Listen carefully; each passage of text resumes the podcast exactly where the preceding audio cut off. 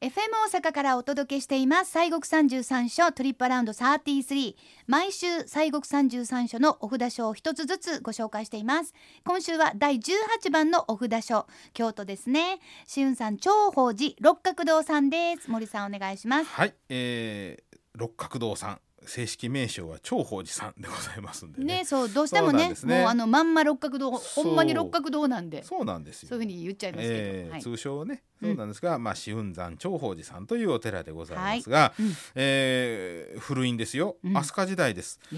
えー、587年でございまして、えー、聖徳太子さんが四天王寺を建立するためにこの木材を求めて、えー、この地にまあ訪れられたそうでございまえーそす。うですか、はい、うんでその時に池を見つけましてねであの沐浴をされたということでございまして、うんうんうんでその持たれておりました念持仏うーっていうのがありますよくねあの番組で念持仏っていうのを言いますけれども、はいはいこれは言ったら自分の仏さんですな、うんマイ仏さんでちっちゃいとかが多いんですけどあのそれは大概皆さんこう、まあはいどんな服着てはったかわからないけど懐に入れたりとか、そうですね首からぶら下げるとかねえいろんなね念持仏ありましてね、うんうん今やったらようこんなちっちゃい工具なんかで合わしてやるような観音さんとかようへえ不動さんとかのうんうんうねん香木で合わしてるやつとか、えーちっちゃいお寿司に入ってたりなんかうんうんうんうんねしましてまあずっと自分が花見離さずう拝む仏さんうでんございますな持ってらっしゃるやつですね。はいでうんうんその仏さんをまあ置いてはってまあにまあ沐浴しはったんですよ。はいはい。えーそれで念持仏でありました如意輪観音さんを木にかけて、まあねまあ、沐浴しゃ沐浴しはったんですな、うんうんそしたらもう動かんようになったんですな、来ました私ここにいてるもんってそやうそつうですそう、ね。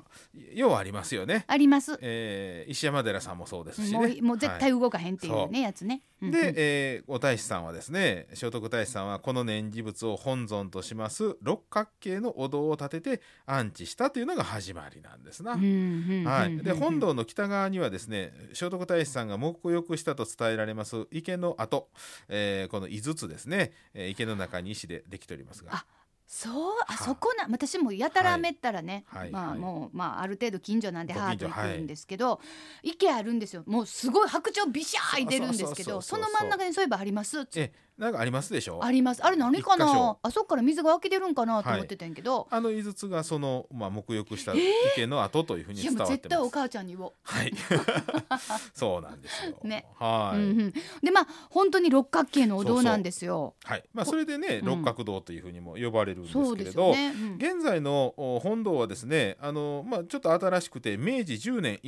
1877年に再建されたお堂。それでもそんなはい昔なんですか。そうですね。うんうんえー正面には拝堂がありましあてりますね拝む場所がありましてね、うえーでまああの隣にねウエスト18っ ていうビルがありましてそう上にはいあのスポーツねクジムラがブジムがあっあてったりあっち入ってましたもんねはいあそこ。あはりいまはでい。あのねビルの展望エレベーターがありましてねエレベーター外見えるエレベーターなそんうですそうそうがシースルー。はいでそれに乗りまして本ジューッと上がりますと本堂を上から見ることができるんですがまあ見事に六角形のお屋根なんですね。そうなんですよ。ほんでなんとその横にあのふんふんバックスもあるんですよね。ああありますね。コーヒー屋さんがコーヒー屋さんありそこますでそれ見ながらはいみんなははん言うてそもうそうそううお茶飲んだりしてはりますそわ。うでちなみにね余談ですがウエスト18っていうビルの名前はこれ西国の西から18番うんほのん札ま所でですやん。えー西の18でこれそうなんです。はいありがたいですね。はいそういう名前なんですねありがたい。ありがたはいいうんうんうんで、えーでございます。で、まあまあ、念持仏でございました、このご本尊さん、如意理観音さんは、高さ5.5センチの秘仏、ちっちゃいですね。うんはい。で、あの、ご会長は不定期でございまして、で見てみたい。ああねえ、うんまあ平安時代のあの今昔物語集にも出てくる観音さんというようなあことでございますへね。。えそうなんですすか。はあ。今昔物語そうなんです史にも出てくる観音さんではいすか。そうなんですね。ほうほうほうえーあの脇地はですね重要文化財にも指定されております毘沙門さんがあーございましてあね毘沙門あさんと地蔵さんありますお地蔵さんもあります。あります。で本堂の裏側にも多くのお仏像が安置されておりましてちっちゃな窓から拝むことができます。そうなんですよ。あそこをね、はもううちの母親ももうスピューッとこう伸ばしてこう一生懸命見ようとするんですけど、はいうーん、そんなにたくさんいらっしゃるんですね。ねえうんわかりましたそうなんですよ。そしてまあ六角堂さんといえば、はいはいあの池坊さんでなのであのいろんなそのお花のイベントとかもようやったんですそうよですね横にもビルがあるしねはい、はいあの池坊さんってね華道池坊という,、そうであすの古いあのお花のお家でございますけれどもえ何年か前に一回池坊ボーイズの先生来てくれはりましたもんね池のボーイの先生来はりあまのした池よ坊短期大学の先生がお越しにそうなりまでしすたそうですシュッとした先生はい来てくださいましたね、ええうんうんあのございましたけどもあのお花のまあ家元になるんですがお家元でね、はいうんなんでその観音さんのお寺とですねお花のお家元がそこううつながるのか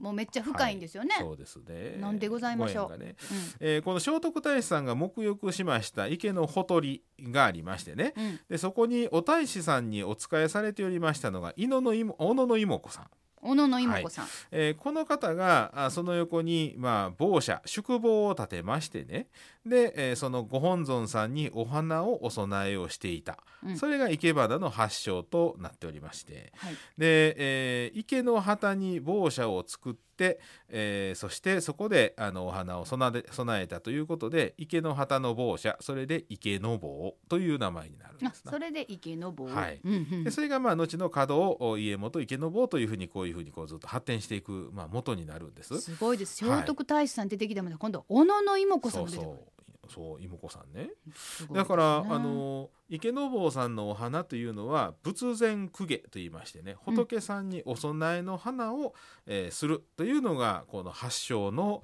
えーお家なんですな。うんうんうんうんはうんですから、あの池坊さんのお家元が代々このお六角堂さんの住職を務められるとはいはいいうことでございまして、まあ、それこそまあ池のあ池坊さんはまあ池花ということで池花もまあもちろんのことさまざまな技芸上達のご利益があるというふうにこうされているそんなまあ観音さんでございましてね。お寺なんですうそうですはねいほんでまああの、まあ、な境内というのは、まあ、こじんまり六角ドールがピュッと入って、はいはいこじんまりとはしてるんですがそうそでも見どころが多いところなんですね。いやいっぱいありますよそこうんあのもともと六角通りにえーあったものがですねこう移されたというのがこの本堂の前にある丸い穴の開いた六角形の石でございましてうんうんこれがへそ石ってへ言わそれて石っるんでて書いすてあが、りました。まあ、京都の中心という、まあ、ことでございます。らしいですね、はいあそこがど真ん中。そうなんです、うんで平安京を造営する際にはお寺がその道路の真ん中にありましてねで要はあのちょっとお寺を動かさなあかんなという話になった時に桓武天皇さんが直面によって祈ら祈らはりましたらですねお堂が一一夜にして北に15メートル移動し たと。はい、すごい。で元のお位置に本堂のおその石が一つだけ残ったというようなねすそんごいなですね。伝説があってもうであのあれですわあー今年ほれあのあれでしょあの祇園祭りやはりいます、けれ山ども、鉾巡行。あのくじ改めは今、うんうん京都市の市役所でやってはります市が役所でやるんですもともとはこの池坊さんのこのへそ石が京都の真ん中やったんでねこの前でしたはったという話がねねありましたですもねう。それぐらいもう本当ど真ん中っていどう。真ん中です。まあ今はいもど真ん中といえばど真ん中ですけどもね、はい非常に。そうです、まあ本当にまあそういうまあ本当にいろんなもう歴史とかね、はい伝説とはかいたくさんございますけれども、ございますねでへそ石の近くにある柳の木そうそうこれねこれがでも柳の木もあってその上に桜の木がかぶってるみたいになってるからこうピンクと緑でものすごく綺麗なんですよあね綺麗ですね桜が咲く時はね、これでもパワースポットらしいですそうよでねす、この柳の木もね縁結びの柳と呼ばれましてですね、えー柳の枝を2本寄せましておみくじで結ぶと縁結びのご利益があるなんて言われてます。はい柳の枝を2本寄せてそうおみくじでこうジャッとキュッことうや結ぶるわけですねこれはね平安時代初期に、まあ、お妃ですな、うん奥さんを探しておりましたあ佐賀天皇さんの夢枕に六角堂さんの如意輪観音さんがひょひょいっと現れましてね六角堂の柳の下を見てみなされとこういうお告げをもらいましてで、えー早速人を使わしていくと柳の下にえらい美しい女性がおられたそうでございまして、うん、えー天皇さんはすぐその方を妃として、えーむた迎えたというそんな伝説があるんですね素。敵ですね私ももうやたらめったら柳の下にね、はい立ってみたり座ってみたりしてるんですけれどもいねやいやいや。あんまりそんなに何もねあいやそいうでやすか。はいはいあはらいあそれからね羅漢さんいはりますああやはりますはい十六羅漢さんいはりますはいそれかあらのお地蔵さんもあーいはりますねあとね鳩もめっちゃおりあますとは凄まじくいますめっちゃおりますよもううちのあのお母さんいつもあの行ったら頭の上とか肩にバーンと止まってもう友達です、すんごいですはあすごいですねえらいことになってます、ははい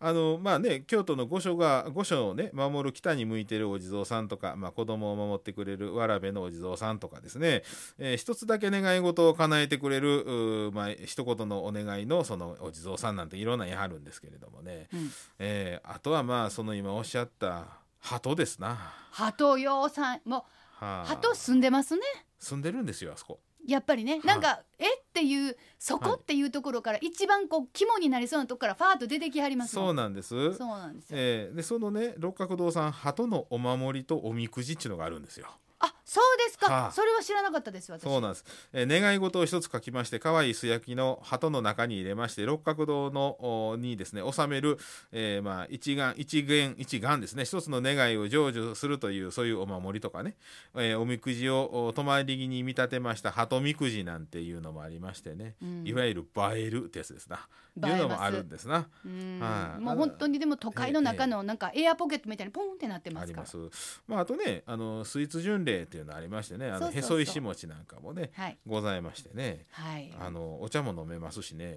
そうですあのキュッとした境内の中に結構楽しいバリエーションいっぱいあるっていね そうですそうですはいそれからあのほんまにあのその広い方の池は、はいあのものすごいでっかい白鳥がそうそう、あの白鳥ね。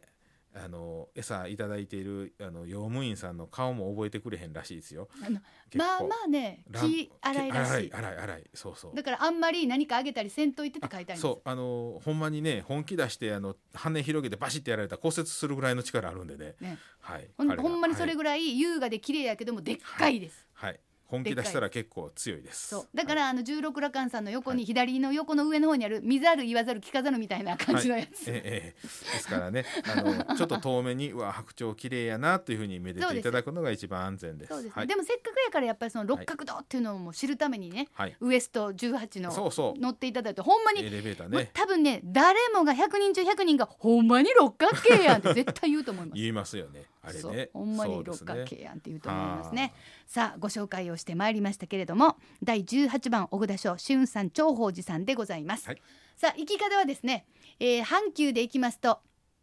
烏丸駅で降りていただいて、烏丸通りをチューッと歩いていただく、はいまたは、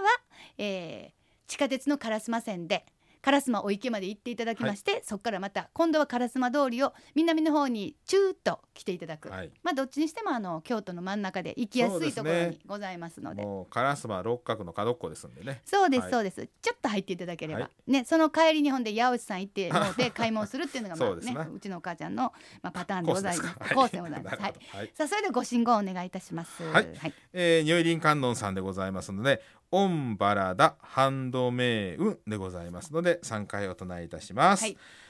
オンバラダハンドメイウンオンバラダハンドメイウンオンバラダハンドメイウンありがとうございました。さあ今週は第18番のお札賞、しうんさん、長宝寺六角堂さんをご紹介いたしました。